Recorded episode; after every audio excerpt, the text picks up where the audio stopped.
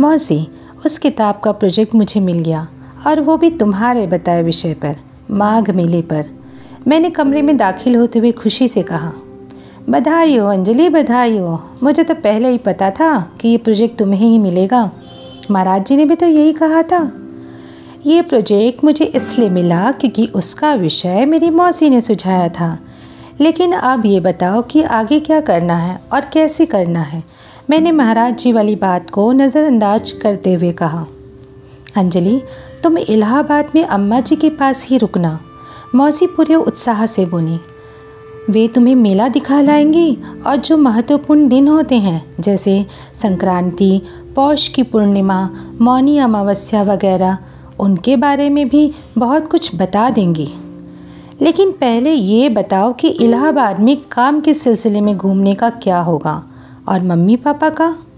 मेरी बात पूरी होती इससे पहले ही मौसी ने कहा, वहाँ काम के सिलसिले में घूमने के लिए या तो रिक्शा मिलेगा या फिर पैदल ही सब करना पड़ेगा।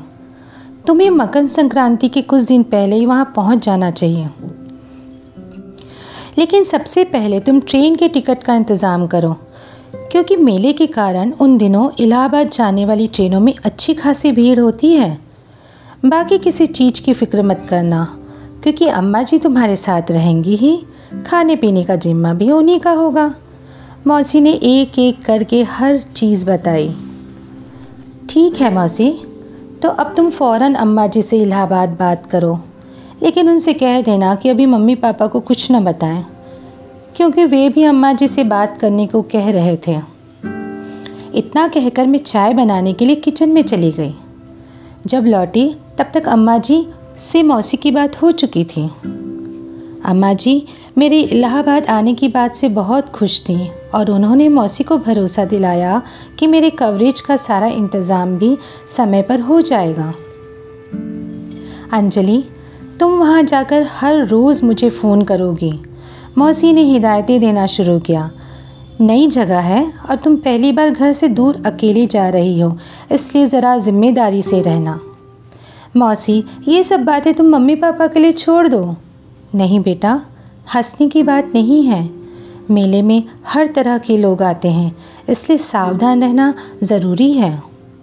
ठीक है भाई, ठीक है, मैंने मौसी को आश्वस्त किया। घर पर मैंने किसी को कुछ भी नहीं बताया। मम्मी पापा ने अम्मा जी से बात की, लेकिन उन्होंने भी मेरे वहाँ आने को लेकर कुछ नहीं कहा। अब जल्द ही मैं इलाहाबाद के लिए रवाना होने वाली थी। अगले दिन फिर रवि कुमार जी से मुलाकात हुई।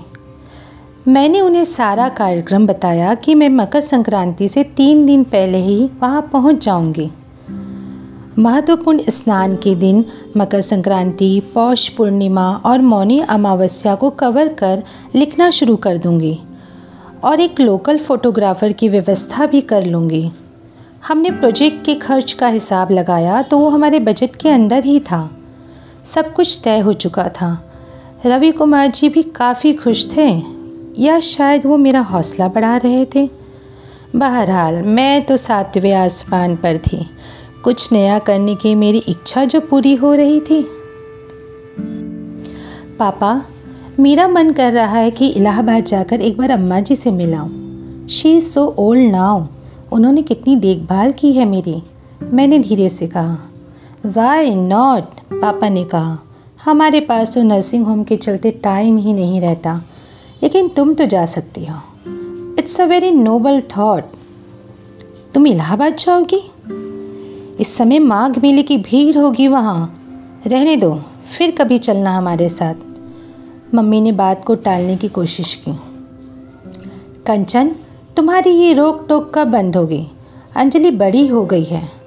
शी हैज़ स्टार्टेड वर्किंग वो जाना चाहती है तो ठीक है। लेट हर गो पापा ने मम्मी को समझाया। जो मर्ज़ी आए करो। मम्मी ने खींच कर कहा। मैंने पापा को इलाहाबाद जाने के बारे में तो बताया, लेकिन प्रोजेक्ट वाली बात मैंने उन्हें नहीं बताई। हाँ इतना ज़रूर कह दिया कि वहाँ मैं माघ मेला भी देख लूँगी और यदि मन करेगा तो उसके बारे में लिखना शुरू कर दूँगी। पापा खुश थे कि मैं इलाहाबाद जा रही हूँ। मैंने यह खुशखबरी माया मौसी को सुनाई। फिर उन्हीं के घर से इलाहाबाद फ़ोन कर अम्मा जी से बात की। मेरी आवाज़ सुनकर उन्हें पुराने दिनों की याद आ गई और वे बात करते करते रुआसी हो गई। मैं इलाहाबाद के ख्यालों में डूबी हुई थी।